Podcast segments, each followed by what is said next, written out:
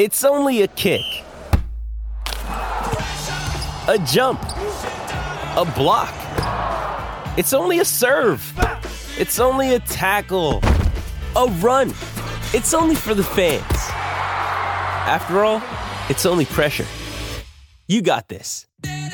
Adidas. Another day is here, and you're ready for it. What to wear? Check. Breakfast, lunch, and dinner? Check. Planning for what's next and how to save for it? That's where Bank of America can help. For your financial to-dos, Bank of America has experts ready to help get you closer to your goals. Get started at one of our local financial centers or 24-7 in our mobile banking app. Find a location near you at bankofamerica.com slash talk to us. What would you like the power to do? Mobile banking requires downloading the app and is only available for select devices. Message and data rates may apply. Bank of America and a member FDIC. Mother's Day is around the corner. Find the perfect gift for the mom in your life with a stunning piece of jewelry from Blue Nile. From timeless pearls to dazzling gemstones, Blue Nile has something she'll adore. Need it fast? Most items can ship overnight. Plus, enjoy guaranteed free shipping and returns. Don't miss our special Mother's Day deals. Save big on the season's most beautiful trends. For a limited time, get up to 50% off by going to BlueNile.com. That's BlueNile.com. Oh, it's a goal. Who got the assist? Who got the assist?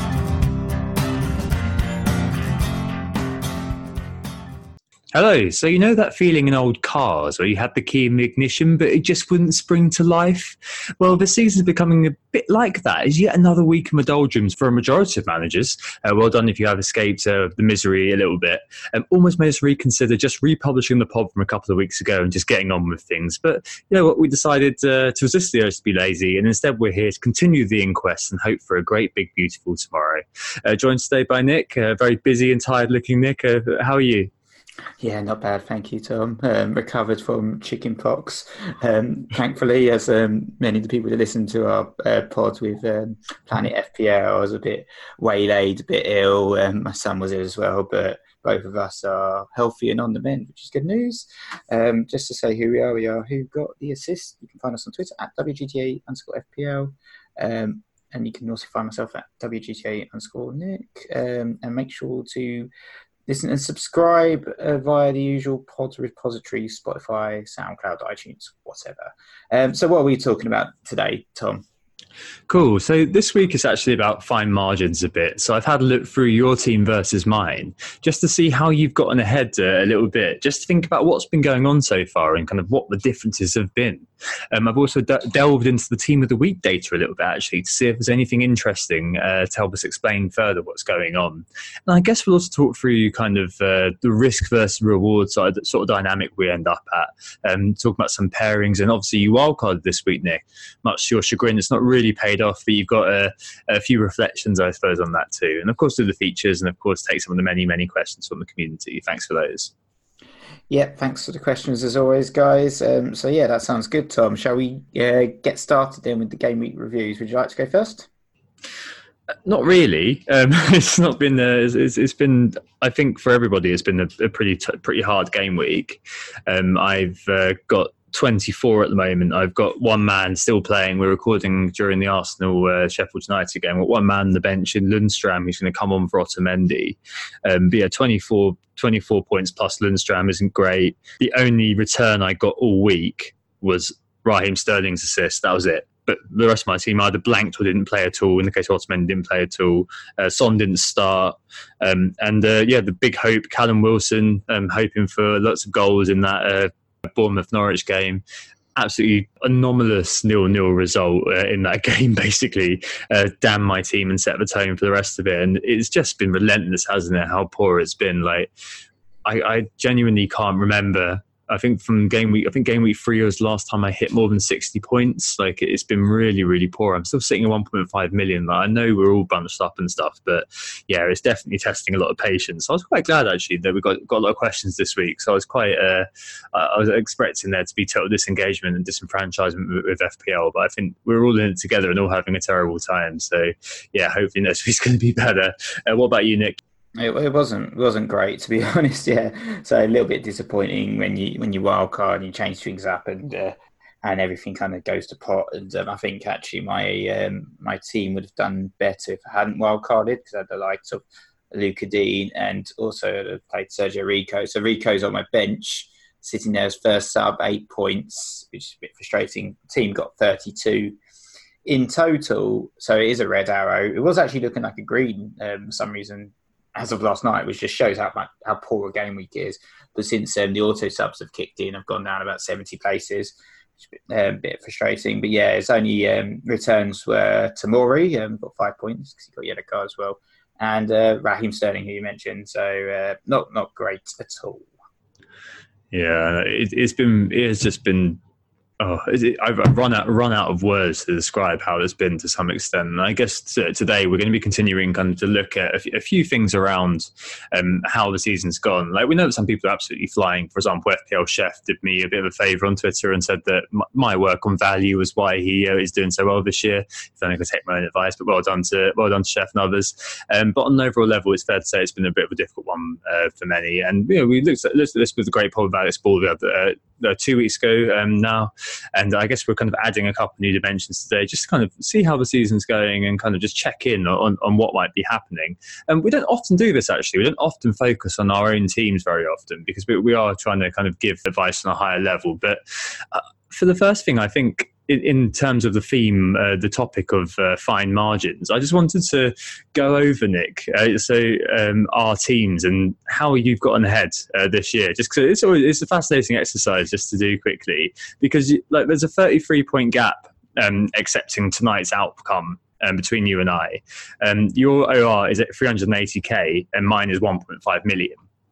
Um, throughout the course of this season, we've only we've captained the same guy every week except once, which was in game week seven, uh, when I captained Son and you captained Salah, and actually I, you only I only gained four points on you through that. You've beaten me basically every week, and I had a look for why, and the why is is, is really interesting because our teams have been so similar for the majority of the time. It's just been these sorts of instances. So game week two, you scored 52 points, I scored 42. The why, you had Lucas Moura and Josh King. They got excellent. six points each. An excellent picks there. Moura yeah, yeah. King as well. and I, I, had Jota and Fraser. They both blanked.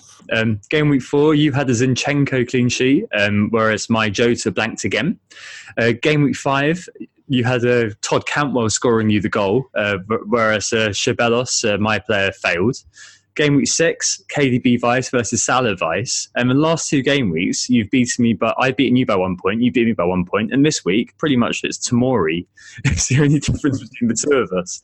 Absolutely just crazy stuff. Like all these little sort of moments are the, the things at the moment which are separating us. And as, as I've just mentioned, you're 480k, I'm 1.5 million. Like, okay, we spoke about the captains of Alex, but do you think these little sort of extra moments are attributable to luck? Like, do you think they're going to even out? Like, how would you describe those? I, I don't know. When you mentioned the players that have sort of returned me in terms of the differences, it does does seem a little bit jammy, to be honest, in terms of some of those assets. I mean, they're not particularly players that you'd expect uh, massive hauls from, but you know they they delivered on the day. Um, they caught my eye clearly. I mean, other players like Ceballos, you might have said it was a bit a bit too much of a risky punt, perhaps. I don't know, but um, yeah, I mean, it is, it is fine margins, as you said. It's these captain picks we talked about um, last week or the week before when we were talking about how, you know, picking between Sterling and Salah would have made, you know, about 30 plus points overall. Those Liverpool clean sheets, if we got them, would have made such a huge difference as well. But yeah, we've been picking the wrong captains week in, week out, and other people have been as well. And now it's just I think for everyone, no no one can find any points just because none of the none of the premium assets are performing at all. They're all blanking, which is oh, at least we're all kind of in the same boat. Like uh, you know, it, it's rubbish, and you feel really you know crappy when you have a really bad game week and you're looking around and you're seeing all the people on Twitter with their 60 points, their 70 points, and you think you're looking at your 30 and 40, thinking, Christ, I want to get up now. At least when we're on 30 or 40 points or whatever, 30 or 20 points I haven't really seen any big calls. I think the highest I've probably seen is about 55 or 60 online, to be honest. I don't know you've seen any massive calls, but it seems like the last couple no. of weeks, um, everyone's been suffering. Like all the all the premium players, all the captain picks have been blanking. Even the differential picks have been blanking. You know, the likes of um, Pukki as well. I've sold. Um, um, have getting one point two weeks in a row, looking like a good decision. But yeah, um, yeah, it's just it doesn't seem to be um, much working out for you. I think you you've got you looked a little bit at the team of the week, haven't you, for the last few game weeks, and uh, you know some of the players that are in those teams of the weeks. Um, it's really it's just become very very hard to predict. You know who'd expect Janmaat, for instance, to be hauling against Spurs and be the top scorer this week? No, not uh, expected at all.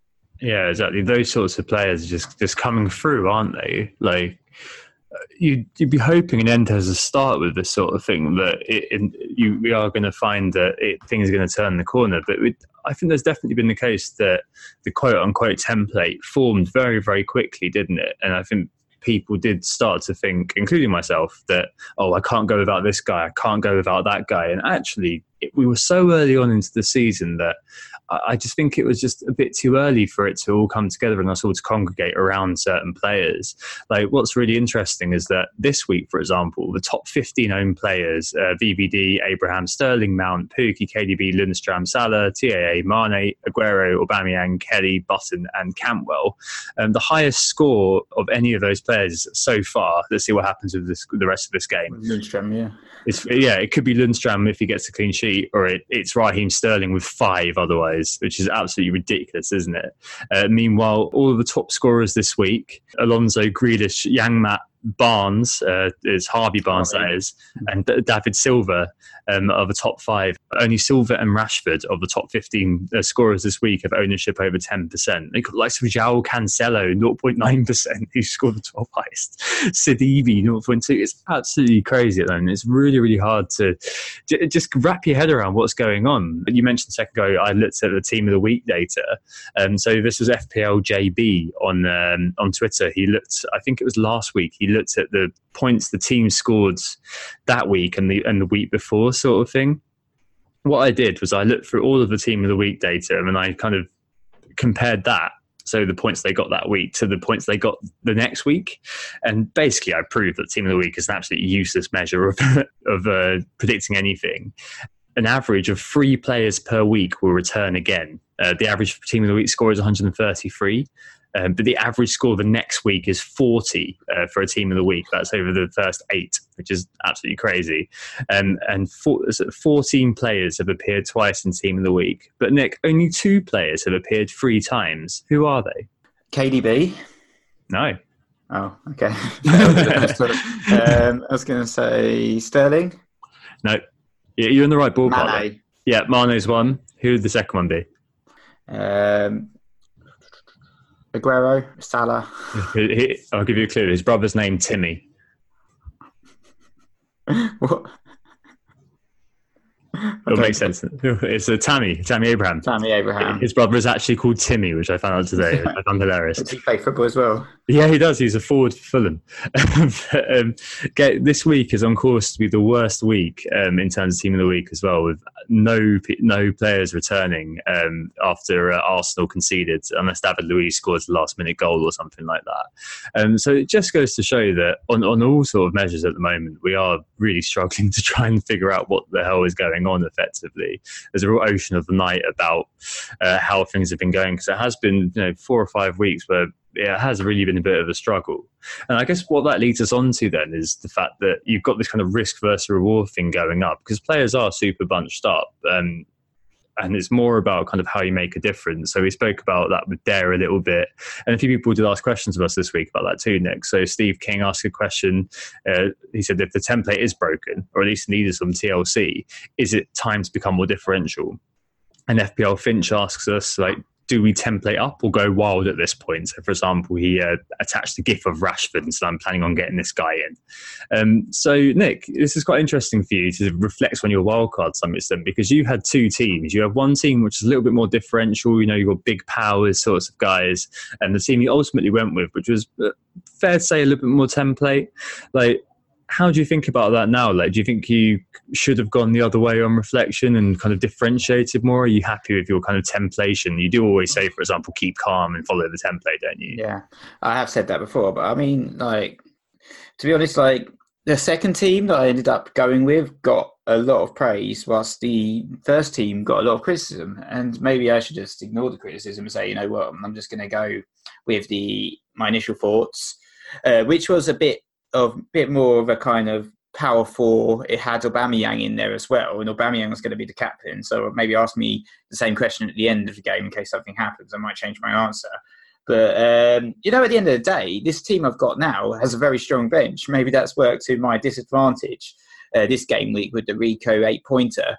But I would have probably played Rico, and I'd have had like a, a setup which was looking like it was going to end up with um, Winston Reid and or um, still hanging on to um, Mason Greenwood. Whilst now I've got a bench this game week of Rico, um, Aaron Connolly, and uh, and Lundstram.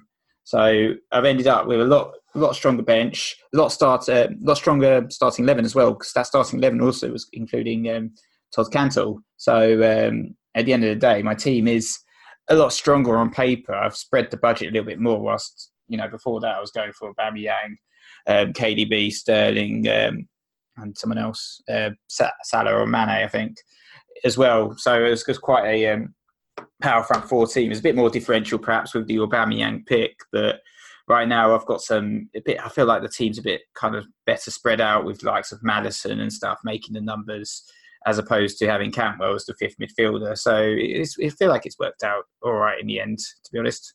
I got Callum Wilson. Obviously, I went went with him in the end. Um, he was the uh, swap, um, so I didn't have Wilson in the first draft, but Wilson came in for Aubameyang and uh, followed your advice there, Tom. I know you uh, you went all Ayoze Perez, didn't you, on Twitter, and just uh, you know released a released a thread in terms of um, his attacking output, which obviously meant that he was going to blank. And uh, yeah.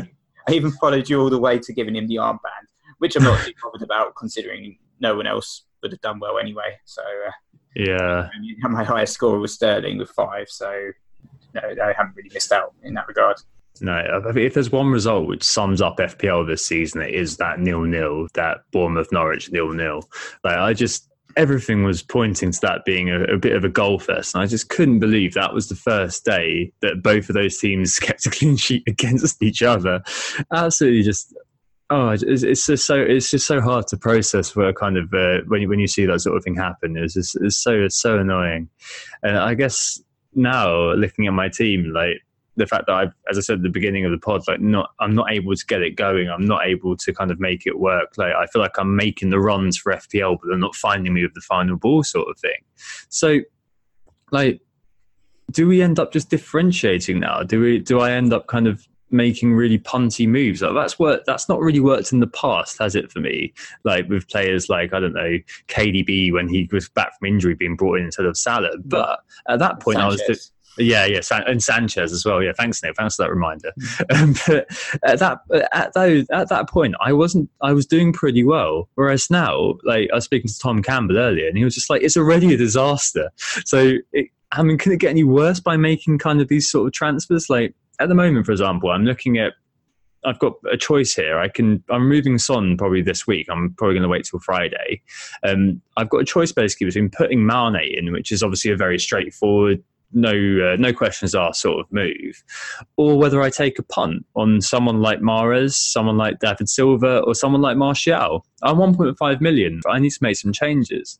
Do I just kind of go with uh, the, the, straightforward option like a Mane, or is this season the sort of season where I buy a player like Mahrez, fully expecting the next two games, Aston Villa and Southampton, be, to be those games where he, a, a, guy like that is going to flourish? Like it feels like that sort of risk could be rewarded this year, um, whereas in the past, faith has been kind of where it's at. Like, what, what are your views on that, Nick? Well, I think certainly, I think there's opportunities to go with differentials. You know, like I took that gamble on Pepe, for instance, which uh, paid off um, for that one week pun. I think someone else that you could perhaps consider is Callum Hudson-Odoi, um, who's actually appearing in the market forces um, this game week with three assists in a row. We've also seen other other players sort of appear from the doldrums. You you talked about him in the last pod how he always breaks the stats. You know, like Jamie Vardy, for instance um, and Jimenez as well, another one that was sort of a bit anti-template, but um, delivered the goods this game week. So I think certainly there is scope for differential. I'd be I'd be wary about some of the people you mentioned, the likes of Mahrez, the likes of David Silva. I feel like there's a little bit um, of rotation risk there with those guys.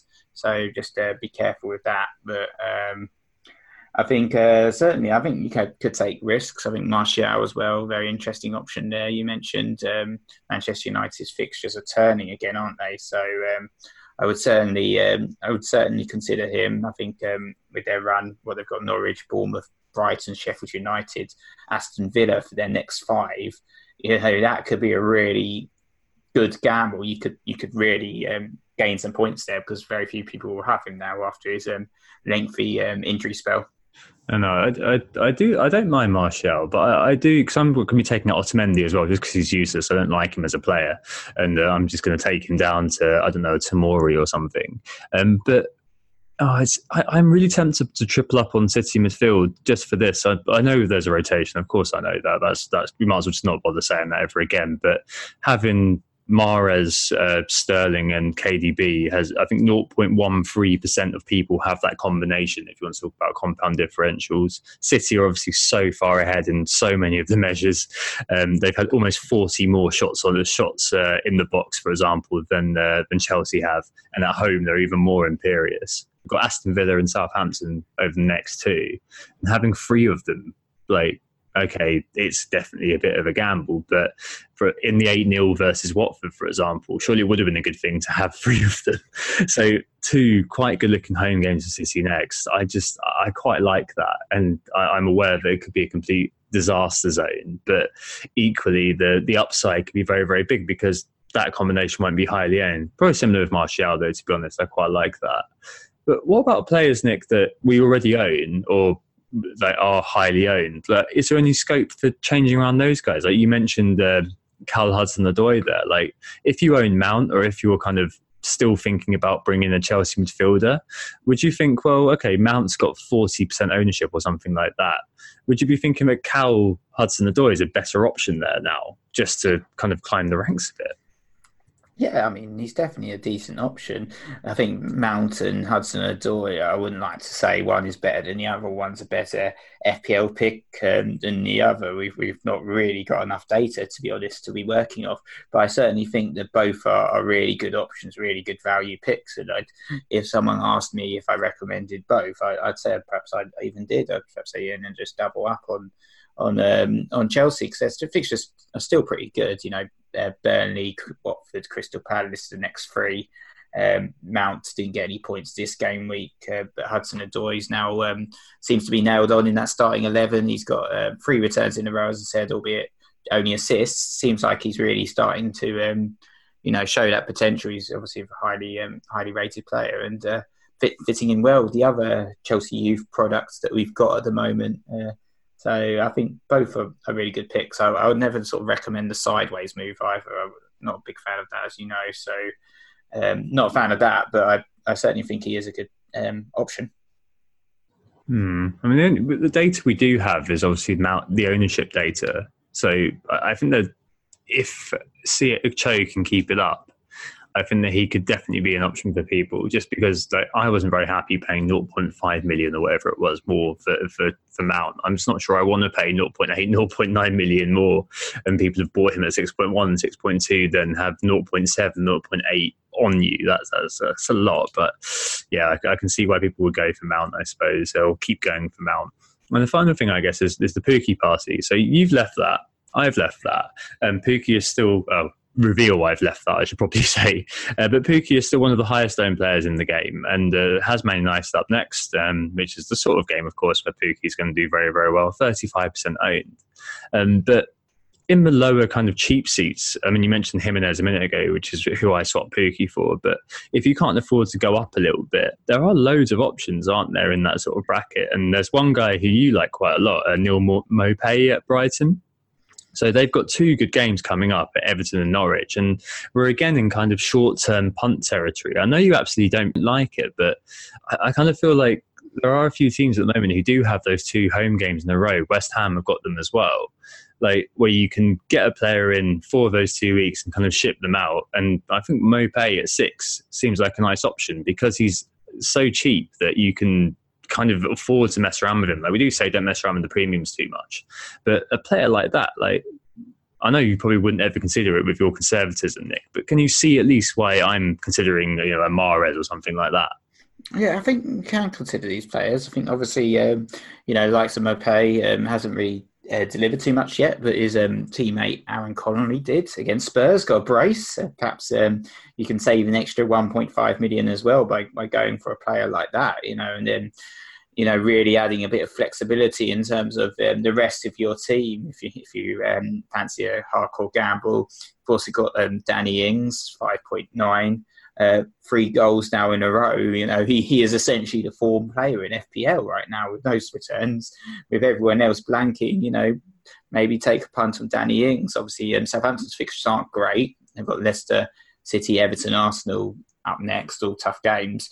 But um, you know, he's a player that's in form, and at five point nine, you know, um, why not? Um, also, obviously, there's um, Wesley again. Villa have some really, really tough fixtures uh, coming up next uh, 6.1. But, you know, he, he, did very, very well in um, the Norwich game with his hat trick. So, um, yeah, you know, there's a few punts out there, a few gambles. Um, you know, those we thought at the beginning of the season we had all these uh, forwards sort of delivering week in, week out, like Pukki, likes of Ashley Barnes, um, likes of Tammy Abraham as well. But you know, it has been very dry for them actually, and then things are things are changing around um, very much. Um, the striker is, is back out of vogue, and it's uh, it's it's not big at the back, but it's it's very little at the back at the moment. it was sort of like my my dad, for instance, will go into Dad Watch later, has gone for a five man defence um, involving lots of cheap defenders that are doing well. So uh, you know, it's, it's working out for some at least.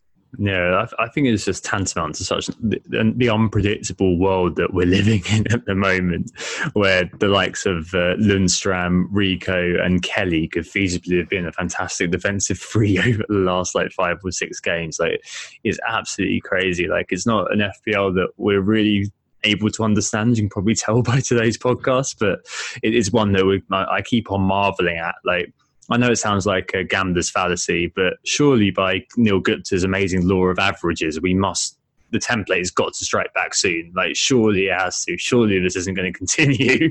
like, I'm surely we're not going to end up, you know, buying Danny Ings and triple captaining him, are we? So let's just kind of hope it happens, hope it improves, and hopefully next week we'll be able to talk about something positive rather than kind of continuing the inquest onwards. But hopefully that was vaguely useful, and we'll move on to the features after this break.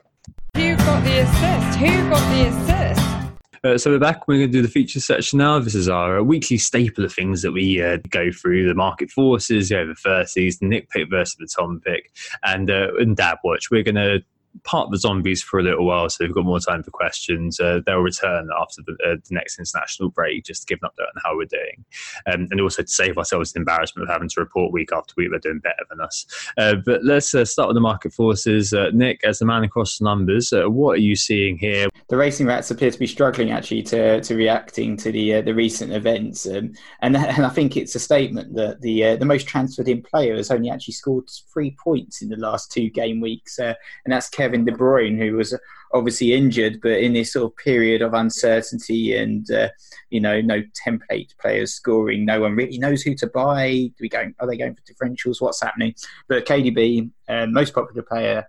Most most transferred in player at this moment in time, with um, just hundred thousand transfers at the time of recording. So uh, yeah, obviously um, a lot of people looking at that Villa game up next, and he was injured, so people buying him back as well. He didn't fall at all, which was very annoying for me as well because I was hoping to to cash in on a little bit of money on my wild card, but no. Um, KDB most transferred in player. Um, so most transferred out actually is Pukki, though you mentioned, and that's four blanks in the row for him, and also two yellow cards. Feels like that party's um, definitely fizzled out and um, started to look a bit lame. Um, you know, the Vardy's time actually have a dist Pukki's party in the sun and invited everyone over to check out his new boombox because Vardy is the second most transferred in player as well, with over 77,000 transfers in uh, right now. So, yeah, people selling Poopy. Poopy? People selling Pukki, people buying Vardy. Um, so, yeah, uh, that's not really a surprise. Vardy's doing very well, isn't he? Um, few goals in the row. Um, or three goals in three games now for him. And Leicester's fixtures are very, very nice as well. So looking like a real um, differential pick there.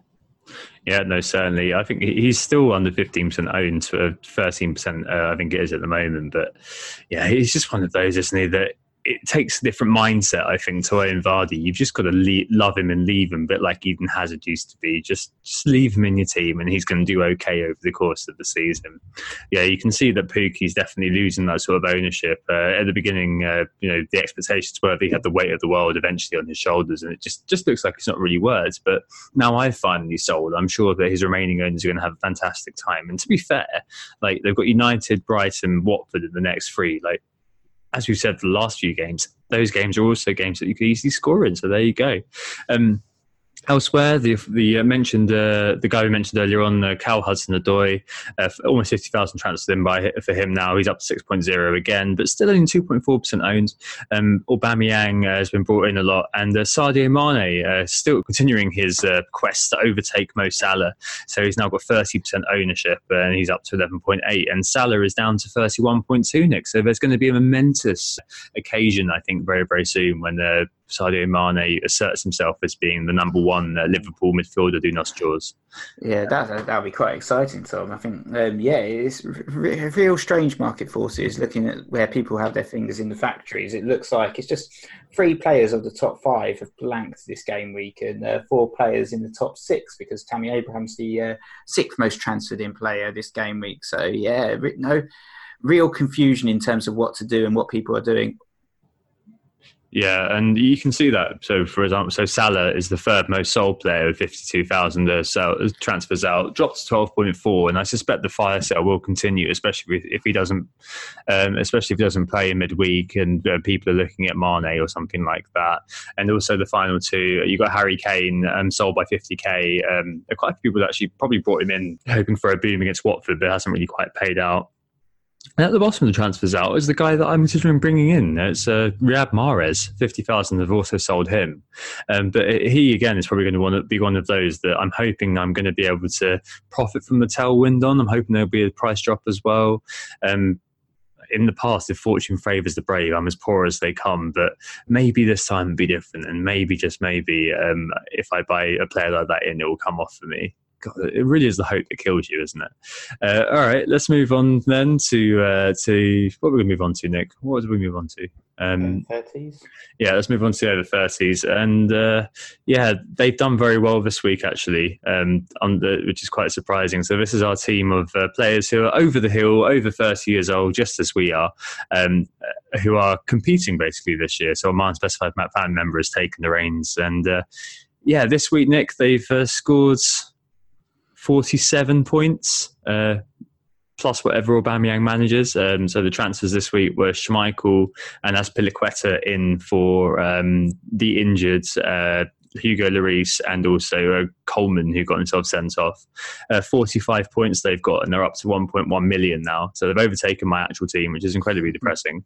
And uh, I'm pretty sure, as um, just just to mention quickly, is on my zombies. I'm, I'm pretty sure my zombies are also going to overtake me because uh, Lys Mousset, who scored tonight, is coming off the bench uh, for Laporte. And also, the uh, Mo Salah, the captain, didn't play the vice captain was on Sigurdsson, who came on for three minutes and scored a goal. So he's going to get 12 points for the captaincy. Wow, that's pretty impressive. Yeah. yeah my uh, my zombie's got 47 points this oh, week. Oh, that's so depressing, isn't it? Um, they did pretty well as well. Actually, 49 points, sorry, with, uh, with Robertson and Azpilicueta and Rashford and players like that doing very well. Lucas Digne as well. So they're um, they're up about 550k in oh. uh, in rank just just to rub a little bit more salt in those wounds. Tom. Oh no, it's it's it's, it's so bad. I, again, like we've been doing the zombies for a year, and I can't. I think last year we'd all kind of overtaken by game week four or game week five. I can't believe how much pace they're keeping at the moment. All right, uh, so yeah, the over thirties. Uh, that section turns to the zombies, even though we're saying we weren't going to do them. But yeah, uh, the over 30 is at 1.1 million, and my zombies somewhere at 1.5, anyone, uh, 1.4, I think, actually cares. All right, the next bit is the Nick pick versus the Tom pick. This is a, a pick every week of a player who reflects our, uh, our our respective personalities. So Nick's is always a small C conservative pick, uh, and my pick's always a bit of a mad scientist pick. And last week, Nick, you chose Josh King, um, who got one point because he was rested after international duty with England. And uh, my pick was uh, Raul Jimenez, uh, who scored seven points and should have scored a lot more. Um, he got two goals VAR'd, um, which meant his stats as well are absolutely abysmal for the game. But if you do reinstate those stats after the VARing, he actually did look pretty good and looked pretty sharp, I thought. Um, Um, so yeah, um, a rare victory for me in these stakes, and uh, interesting to hear what your nick pick is going to be this time. So yeah, for my nick pick this week, I've actually gone for Harry Maguire, Tom. So um, Manchester United have not scored um, a, a set piece all year, but I feel like perhaps it's going to be this game week that they can break that duck. We know that Norwich are pretty um, abject defensively, even though they kept a clean sheet last week, of course. But um, you know, Maguire he, he, is pretty solid the air. We know we know that from his um, England heroics as well. And the old slabheads had um, eight goal attempts so far um, this season. Tom seven inside the box, um, all headed attempts, and uh, I feel like that's actually that's actually about sixth um, highest for all defenders. And uh, you know, if you, in, I'm not really saying he's going to get an attack in return, but you could fancy um, Manchester United to keep a clean sheet at home to Norwich. You'd like to think anyway. Away, so they're they're away. Away to Norwich, but yeah, um, that's my pick anyway. No, I do like Slabhead actually. I've been looking at him a little bit um, just because basically Man United's uh, defensive stats have, have, been very, very good. The attack has not been great. I'm not, you can't, but you can't really knock the defense. I think they're they're really good actually. I think they're they're a joint bottom for uh, shots conceded in the box, for example, this year. And they've also conceded the second least big chances just after Burnley. So it does look to be some data there. Like Maguire has missed a couple of big chances, and I, I'm perhaps not. I think you're right. We're not saying we were expecting an attack in return from him. Um, but the next five for United, as you mentioned earlier, are really, really good. You'd be expecting them to bank at least two or three clean sheets from that. Um, so yeah, that could be a really good pick this week. A nice solid kind of, kind of nick pick there. Uh, in contrast, my pick this week is Jerry D, uh, Gerard Deulofeu. Um, yeah, he'll be back in the team after the injury to uh, Arsenal legend Danny Welbeck and uh, played the full. So it looks like he may be back in kind of contention for full time. Down to 6.1 now, uh, all the way down there. Uh, very, very small ownership as well. But one of these players with a knack of scoring goals against porous clubs.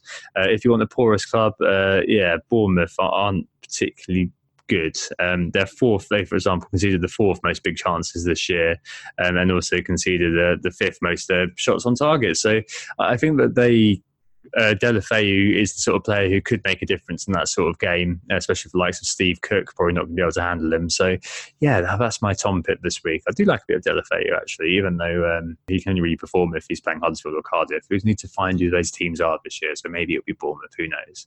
Although they, they were stalwarts against Norwich, weren't they?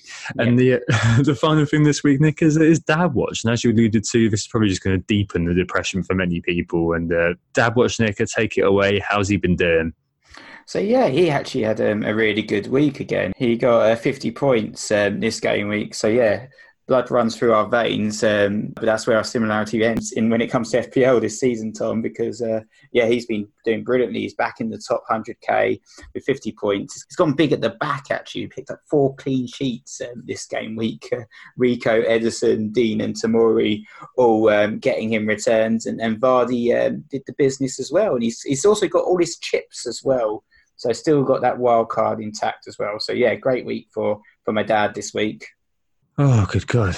Well, uh, yeah. Well, I don't know. Uh, so I'm, I'm a little bit depressed because because it's full time in that Sheffield United game. It's one 0 Bittersweet because I've got six points for Lundstram off the bench. It takes me up to the lofty heights of 30 for this game week, Nick. I've had a 30 point game week. Very very exciting, and um, so it means that I don't drop that far. But um, yeah, a combination of uh, Arsenal losing and hearing how well Ian's doing have, have absolutely.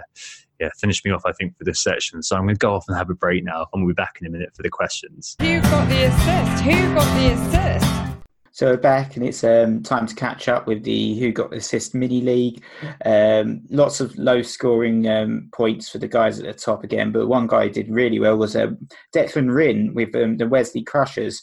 Even though um, two of his players didn't turn up, he still managed to get 56 points um, which is going to become 60 points actually. He misses out, unfortunately, on the Lundstram six points. This is third sub, but 60 points for him this game week. And that's with the Kane um, captain as well. So, um, did really well. I think Alonso, Robertson, Ederson getting him loads of points in terms of the defence. Hudson Odoi, nine pointer as well. And uh, Vardy as well, um, eight pointer. Uh, really doing the business for him. And he's uh, right up there in terms of overall rank. Currently, he says um, 95, but the league um, overall in the world, which is fantastic. But the league is still updating as well, so that's easy change. Um, some of the other guys up there, Alec Feinhold, uh, Fred the Red, uh, doing very well. Uh, Christina Hogseth, Christopher Marshall, Enes Kiladi, our good friend FPL Chef, doing fantastically well as well. Uh, Gaten DeBecker, Evan Guest, Omar Maghrabi, and Sahid Olajumeji, um, all doing very well. That's the top 10 at this current moment in time, but that could easily change. So apologies if um, someone captain John Lundstram, and um, I didn't mention the team because I didn't have the chance to, to review everyone. But uh, yeah, um, well done, all the guys that um, are doing very well this season. Fantastic work. Yeah, lot, lots of familiar names there, aren't there? Uh, but it seems like there's a, a, bit of a stranglehold going on. But Declan's just uh, just got into first, so uh, very interesting to see what happens uh, there as we go forward. Just one thing to mention, which is that this year's uh, Christmas party is going to be held uh, for FPL. That is is going to be held on the 13th of December, 6 p.m. onwards at the Marylebone Sports Bar and Grill um, in London. we're hosting this year in collaboration with Football Hub. This year it is again at the Marylebone Sports Bar and Grill, 13th of December. December at 6 p.m. Don't worry, you don't have to tell me if, if you're coming or anything like that. Um, I think we've booked out an area for about 20 to 30 people as usual. But I think last year we got how many, Nick? About kind of 40 people. So hope people last year. Yeah. yeah, hopefully we can get 50 or 60. But yeah, if you can make it, definitely do. I know people are making plans to kind of head over, even from like places like Northern Ireland or something like that. Uh, so so please do make it. Everyone's really really nice, really friendly, and it's really good to kind of put a name to uh, you know, all sorts of FPL accounts, etc., etc. It's a, a really great uh, event every year. So definitely try to do if you can. 13th of December, that's a Friday at 6 p.m.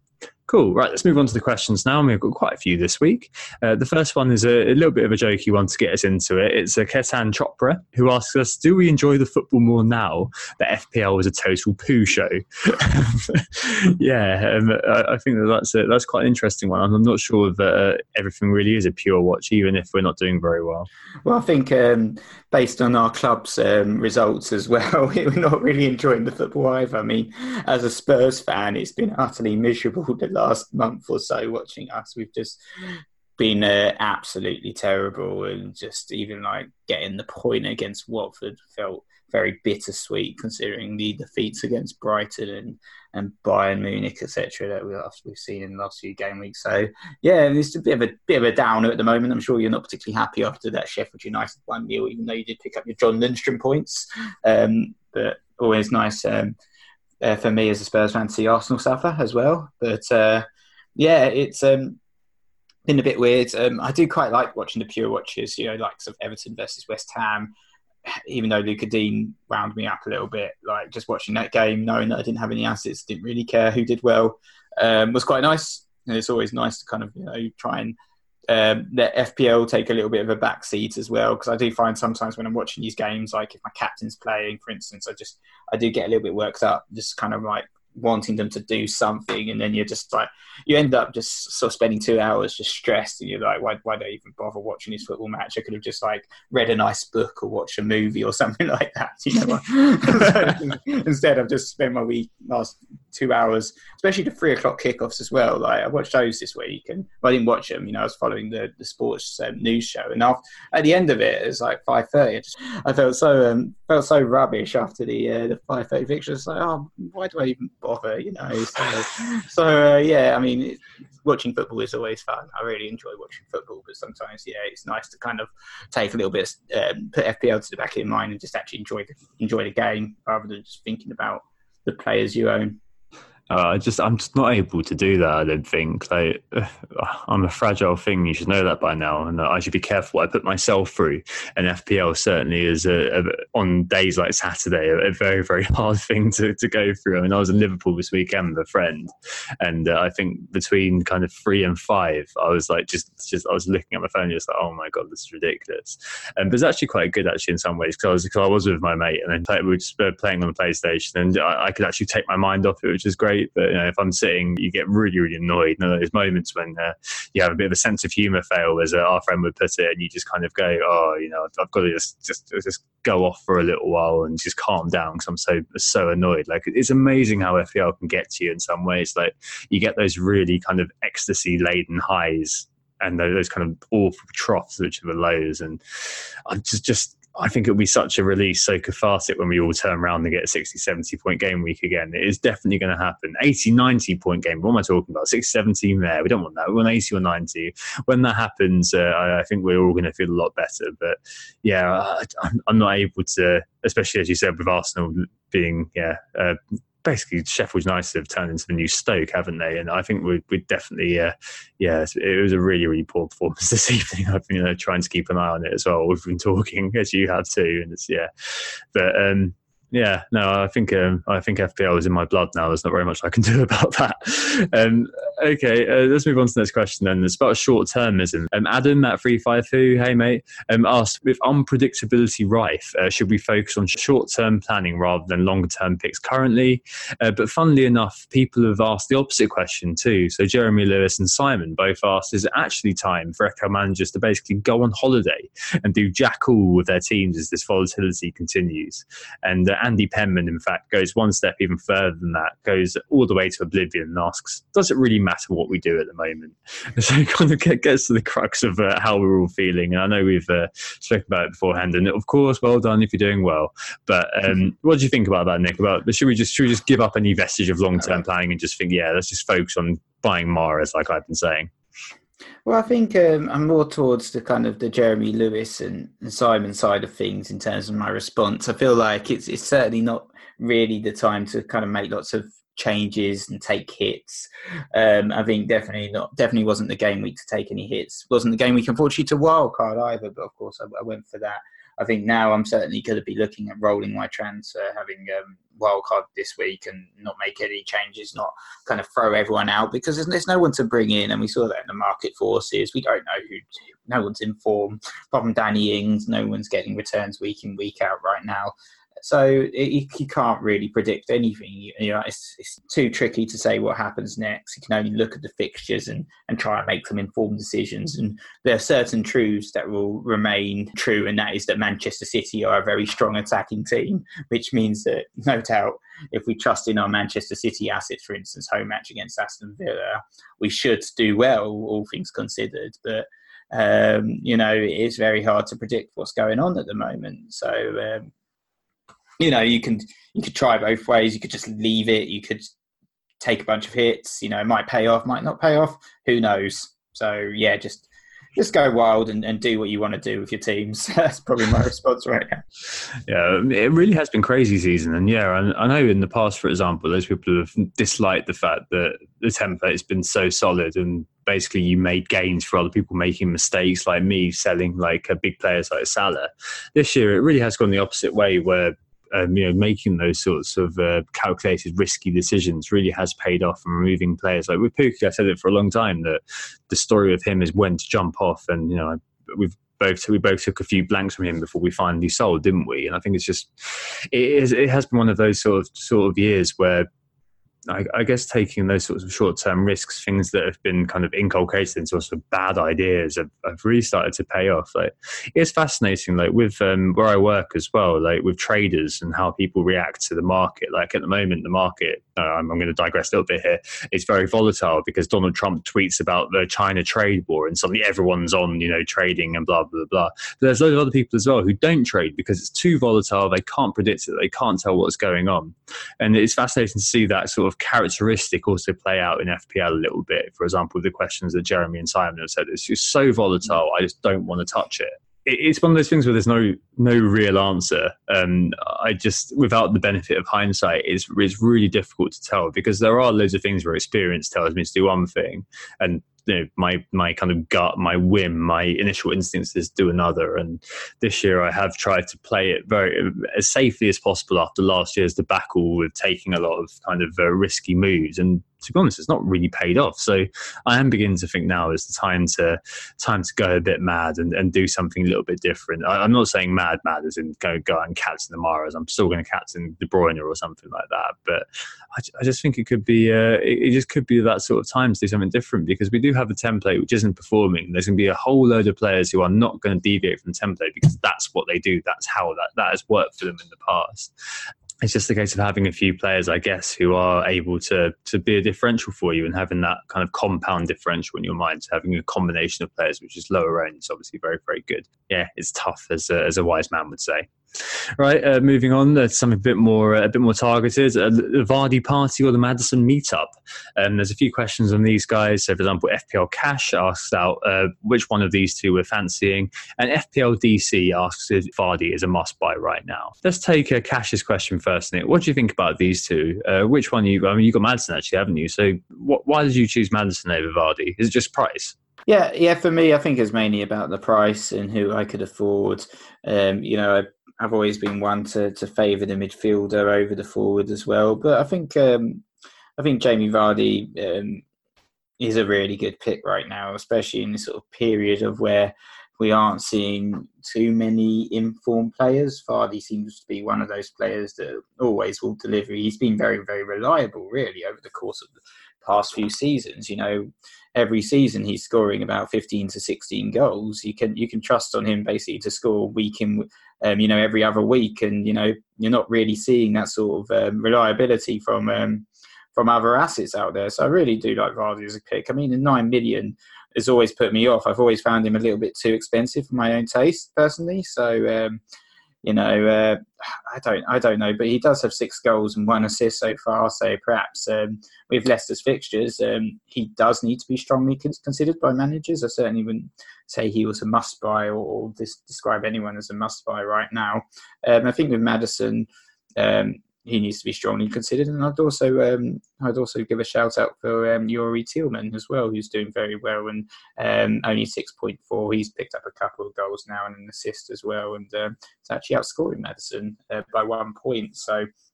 Um, you know, I think there are definitely a number of options um, in, for Leicester as well, and with their fixtures, you know, they only really play Arsenal out of the top six in the next um, in the next eight game weeks, or eight, next nine game weeks. So uh, you know they do have a really good run of fixtures. Um, and yeah, definitely um, would recommend the Leicester attacking player. I'd also perhaps um, give a shout out to Pereira as well in defence. Um, six million, a bit more of a premium pick in defence, but um, definitely uh, show that he can deliver in terms of attacking returns. Yeah, a luxury differential, much beloved of Neil Murray. Um, yeah, with, with, these two, um, I see what you're saying about Vardy. I think it's it's, it's a definitely a, a, different state of mind with Vardy. He has good. He has to be regarded as a as a latter day Eden Hazard. Set him and forget him. Catch him every now and again, but just expect that he's going to score in all sorts of games. Like he's just he's a player who just defies like the stats as well. He's the player that you need to watch really to get a handle on because if you look at his days, you think this is a terrible footballer, but actually what he is is, is a fantastic little scavenging predator. Uh, Maddison a bit more of a, a bit more of a tough one because uh, he looks very good, doesn't he? When you eye catching as a footballer, but in terms of the end product, like last year, I wasn't really convinced. He got a few free kicks, things like that. Creates most chance of any player last year of 99, I think it was. Um, but I'm still yet to be convinced that he's going to be able to produce week in week out. Like him and Jack Grealish, although they are different players, different sorts of players, do uh, do kind of fit into that category of players. I'm just not not too sure about, but always look very very good when I watch them play. As you said, that as you said, the kind of the teams they're playing are, are very, very good. The fixtures are nice. Um, you, you, do have some uh, a, few away games there, though. Uh, Crystal Palace and Brighton, um, where you they're going to come up against defences who are sit deep and try to block. And Maddison might be very good for those, Nick, because he'll, he'll be taking more of those pot shots uh, from outside the box. He really is a bit of kind of a, a latter day Lampard sort of character, just taking lots and lots of pot shots. So that's what you're kind of hoping for. And you're hoping that you're going to be able to still retain your bonus after he um, gets penalised for the shots off target. So yeah, I, th- I, think either is an acceptable option. You've got to think about other players around that sort of bracket. As you said, Vardy nine million. Could you do better with I don't know Jimenez at seven point one? Then you got one point nine million to play with. Maddison. could you get a Tielemans? Could you get um, I don't know some other player in that cheap bracket, a Mason Mount or a Callum Hudson-Odoi, and have more money to play with. Oh, maybe. Like for me at the moment, Maddison's spot is taken by Mount. Vardy's spot is taken by uh, Callum Wilson. I don't have that extra million to play with, so uh, I'm choosing to avoid Leicester for the time being because I've got players in that I like more. It's just a case of what you kind of uh, judge to be the best, I suppose, going forward. Um, but yeah, I, I like them both, and I probably would kind of if if I had to choose one, go with Vardy actually, just to just to set and forget basically. Right, next question, Nick. Yep, the next question is about captaincy conundrums. So, um, Samit Bojani is hating his captains at the moment, as we um, spoke about in the first section, and um, asks, How do we even choose these anymore with fixtures for my test and rotation all playing a role in the failures we're seeing? Um, we've had a similar question from FPL Fool, who's asked, Is it time for differential captains? Well, the differential captains didn't really pay off this game week, did they? I mean, I know Callum Wilson um, well, Callum Wilson was a bit of a differential captain, to be honest. I think it's the first time that either of us um, went beyond sort of a Liverpool Manchester City player, and it probably was the first time for many um, to take a little bit of a gamble this game week. Um, uh, so yeah, um, that didn't really work out. I know some people tried to captain Pukki as well um, this season as well in games like Norwich versus Burnley, which didn't work out. So I'm not sure if it is time for the differential captains. I feel like I feel like you still got to kind of put your faith in the Manchester City apps assets at least for this game week. Um, at home, it is basically the the team with the biggest goal threat against the team that have conceded the most chances um, at home. So it definitely feels like the time to kind of put your faith again. In, personally, for me, in a Manchester City player, so that's probably what I'll be doing. I'm not going to be taking any risks with the captain. I think um, it's probably going to be Sterling for me, and I know that you know as as uh, Sumit said, that they all seem to be struggling for form, and we're seeing lots of captain blanks, unfortunately. Uh, but you know, I don't think this. I don't think this is going to last forever. As I said, you know, all things considered, we know that Manchester City are a fantastic team. We also know that Liverpool are a fantastic team, and uh, and they'll be competing for that title right until the end of the season no doubt. The rest of the top six, you can you can throw them away as far as I can, I'm concerned right now, apart from maybe Chelsea. But um, yeah, I think uh, I still personally, for me, I think I'm still going to go back to putting my faith in those um, in those players at those teams um, for the next run of fixtures at least. Yeah, I think you're right. Like, it breaks if you don't force it, and it breaks if you don't try. And in, in this regard, especially, like, all right, we've had a lot of basically bad luck with the captains. But a great point Alex Ball made last week, which really stuck with me, is that like all of these captaincy choices were all choices that we made with all the data being understood. They're all considered. They're all weighed up, and they're all choices I would make again, not knowing what I know now. Um, like, you know, who would have thought that you know captaining, as you said, like some sort of differential, like Janmaat or something, would, would pay off. Like or Steve Cook, I think, was the captain of the guy who had the highest score on Saturday night. like absolutely crazy stuff. That's not going to happen. Like to be honest, there's a reason behind all of this, like why we always look at teams like Man City and why we always kind of seem to have a template which forms, um, regardless of what your views are and what the template is or isn't. Um, and that that is that these players, the players who form that, are, are players who either for form reasons or for the underlying reasons or for fixture are worthy of a place in our consideration. Like there's only what there's about what I don't know how many how many players are in FPL at the moment, like 450 or so, and there's only really about 100 we actually care about. And in that regard, I think it, the captaincy is the pantheon of what FPL is because it's just you know a good captain is basically what separates a bad week from a good one, and in this regard, like I don't think it's worth going too mad with it. Like with that sort of, we, we went through that, didn't we? Remember with Kane and Salah, we went through that with uh, Salah, Aguero, and at the end of towards the end of last year, Sterling and Mane getting on the pantheon. And there's a reason, as you said, because Man City is so good and because Liverpool is so good, that it's definitely worth just backing them because more often than not, they are the guys who are going to come through for you, right? I can see why differential captains may work every now and again. Like we, I think sometimes you've got to put yourself in in that kind of position to take a risk, like Callum Wilson this week, like I did with Son against Watford in game week seven. Unfortunately, that hasn't paid off. Uh, it's not to say differential captain is always a bad idea, but you have to use it at, at the right time or at a time which is prime for that opportunity. This week with Man City at home to Villa, nah, play it safe, guys. I, I, don't think it's going to be too likely that City are going to do nothing, and you'll see, I don't know, the likes of uh, Callum Wilson explode versus Watford away. That would be nice to own him, but I, I just don't think that's going to happen. So you can only really do what's sensible, make a decision that you can stand by. If it hasn't worked out in hindsight, then hasn't worked out in hindsight. But stay sanguine and just don't get too wrapped up in that and worry about what could have been. If you couldn't, if you wouldn't have thought of it, just just don't worry about it. Cool. Uh, staying with kind of the, the high octane Liverpool guys, um, or the high octane players. And next question is Salah for your Mane. Uh, so Sar asks if the clam- if the clamour for Mane is meaning Salah is becoming overlooked, and Ollie McCabe asks, is Mane a better option than Salah? So we talk about this a lot. Nick, what's your standard answer here? Well, you know, I have been leaning towards Mane in recent weeks because he's cheaper, which um, is fantastic get an extra 0.6 million, which can go a long way in your FPL team, to be honest. So that's why I kind of sold Salah um, for Mane on my wild card. Though, um, you know, as I said before, I don't like swapping them out and changing it. Just stick with the one you've got and uh, and keep him because you'll just be punished by the red roulette. Um, as I've said many, many times, they're both very, very good players. Um, I've always been more of a fan of Mo Salah, but I do feel like um, you know, especially in the last year, that Mane's actually been the the best uh, performer between the two um, in terms of the games I've watched, at least. But I felt, felt like um, this weekend they really did seem to miss um, Mo Salah's energy um, in the Liverpool attack, and they, they looked a bit blunt without him.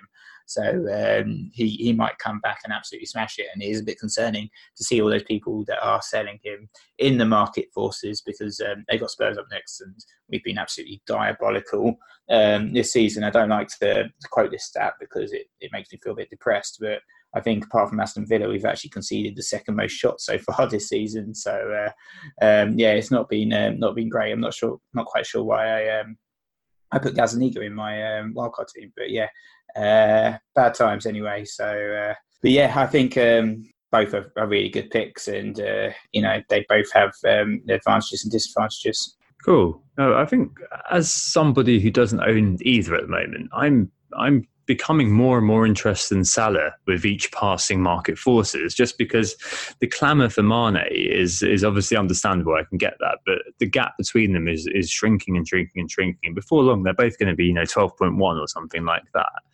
Um, if all the groundswell is towards Mane, then I mean, it's not true to say that Salah's not going to kind of see a resurgence this year and he's not going to score any more goals or do very well. Like the stats are always hugely in Salah's favour. I mean, obviously, we know that Mane's conversion is higher and he's a better finisher, but Salah does nonetheless offer a fantastic FPL option. Has a poor run of form recently, but when we get to game week 13 and maybe I'm looking to bring in one of those players, maybe I might bring in Mane this week. I don't know, but I'd be very interested in Salah just because I think that if there is a, a kind of a, a, swing towards Mane, then betting the opposite way is going to be quite fruitful. Um, I think that that could be very, very interesting indeed. So, yeah, I think that Salah maybe is on something that Salah's being slightly overlooked for Mane, and uh, I'm not sure whether we can categorically say Mane is a better option than Salah. And we've still got a long way to go. We've obviously got the Christmas period where Salah comes to life. It seems uh, uh, to come. I think either is a good option, as you said, Nick. It's just that one in Salah could be really good option um, if everybody does desert him and goes on to Mane. So I think he will be back, right? Yeah, hundred percent, he'll be back. So um, had another question from um, John at Sprites John. He's asked us if the strong bench idea still holds up, as he's got uh, Lundstram and Rico coming off the bench for Salah and Otamendi. So that's fantastic for John. I think. Um, you, you, certainly can go cheap at the back. Um, you know, you mentioned Kelly as well, Martin Kelly um, who's injured now, but um, doing very well as well as another very cheap uh, defender. And it's just the cheap defenders are just bossing the uh, the more expensive ones at the moment, especially this game week with Rico and, and John Lundstram. John Lundstram's just had an absolutely ridiculously good season so far. I think is certainly the uh, the best value pick um, possible this season, hasn't he been? And um, yeah, I think so. I think you know I did have my team, which was very um, very sort of rubbish bench, and then I've changed things up a little bit. Um, but yeah, I think you've, you've, got a few players coming through as well. You know, the likes of Aaron Connolly, I mentioned a few times on the pod already as well. Another 4.5 million forward that seems to be um, shining as well. So I don't think you do need a strong bench. I certainly wouldn't be looking at a team, and I've seen sort of team structures set up before where they've got like a six million or 6.5 million player sort of benched week week in week out. You certainly can get away with having the likes of Rico and Lundstram on your bench, and if they're coming on um, and delivering clean sheets, then uh, you know there's nothing wrong at all with that strategy. No, so no, we said the start of the season, didn't we? Four million is is its value if they get one point off the bench, let alone six or seven, like consistently. Uh, I mean, Lundstram, as as you heard earlier, saved my week to some extent, or got me to thirty at least. And um, the strong bench idea, uh, I just don't think it quite quite tallies up at the moment, John, just because you've got these great options who are playing. Um, we have an embarrassment of them, and we also have players like Soyuncu and uh, Tomori who benefit from the from the fact that FPL opened early, uh, so they're undervalued by 0.5 and uh, have basically provided fantastic value for money. So. I mean, do we need a strong bench at the moment? No. Will we need one over Christmas? Well, maybe, but if Lundstram and Rico and the likes of you know, Kelly or whatever are all stepping up and playing, we might have extra money to push onto the pitch. And it's just a case of kind of thinking, well, how are we going to use that or deploy that effectively? But yeah, I mean, this year we have had a couple of godsends really, and Lundstram and Rico particularly. Um, so it could just be a bit of a favour for FPL managers. Like, okay, the game isn't going that great, but the game, as uh, Joe FS has said, uh, has thrown us a bone. So uh, maybe we can uh, use that, use that extra cash to fund, uh, you know, some sort of superstar team later on down the line. Okay, uh, speaking of funding uh, players in, let's talk about transfers and captains this week. Uh, Nick, you are on your wild, you well, you were on your wild cards. I'm guessing you don't want to be making any changes this week, do you? And uh, who's captain going to be? Is it is Raheem? You said. Yeah, no, I'm not making any changes this game week. The whole idea of my wild card was it wasn't just for one game week. I'd be sticking with these uh, with these players for a few game weeks, and the, the fixtures all look nice. So, um, already very tempted to get rid of Gazzaniga in goal, who looks like he might have been a little bit of a mistake, especially with that Liverpool fixture looming. But yeah, no, I'm not going to be making any changes. And I will be captaining Raheem Sterling this game week, Tom. Um, what about yourself? I heard you mention Kevin De Bruyne earlier. Yeah, I'm going to be captaining De Bruyne. I think. Um, I think he'll be at the uh, at the centre of everything. Um, I I am expecting. It didn't quite happen this week, but I'm expecting uh, Mendy to eventually free up Sterling to um to, to move inside a little bit. But this week Sterling did stay wide a little bit. Um, I, I think that Kevin De Bruyne is going to be at the centre of everything really for Man City. I'm going to keep an eye on obviously what happens midweek, but uh, I feel like De Bruyne is a, quite a solid choice because he's probably he's got to be immune to rotation, right? You you got to hope that.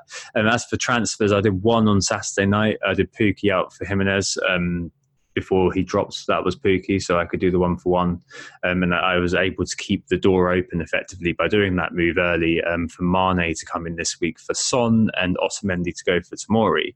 Um, however, I, I'm thinking about that a little bit more because I've got yeah, I, I, could buy Mane in now and just kind of keep him, or I could go uh, do something a little bit different and uh, really target these two Man City fixtures. So, with Otamendi going, um, I have a Man City spot free. So, I'm really considering bringing in Mahrez, having the three amigos. Uh, I'm not talking about Mars, Kylie, and Don there, but uh, Mahrez, uh, KDB, and Sterling uh, against Aston Villa and Southampton. Uh, captain KDB basically just go with, all in on City and see what happens. I don't think I've ever tripled up in midfield before, but that could be really, really cool. Could be David Silva as well, of course, depending on who plays in the week. Um, at the back, I, I could, you know, bring in Tomori as I was thinking about, or I could you know go back to Robertson, or I could get Maguire your pick this week. I was considering him too.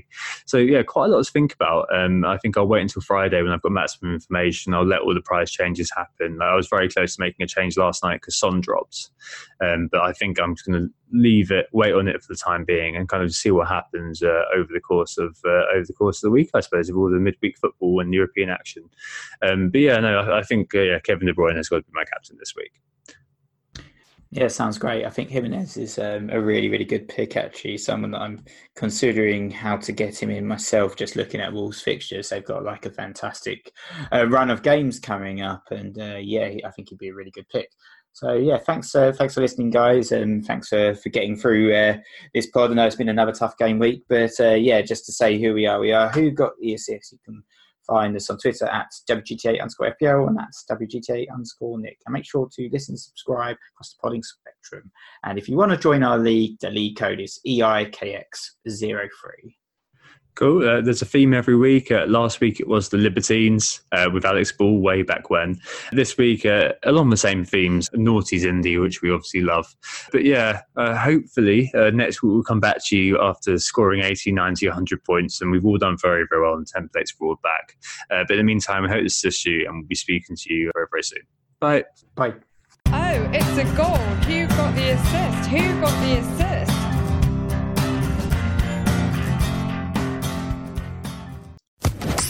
Social Podcast Network.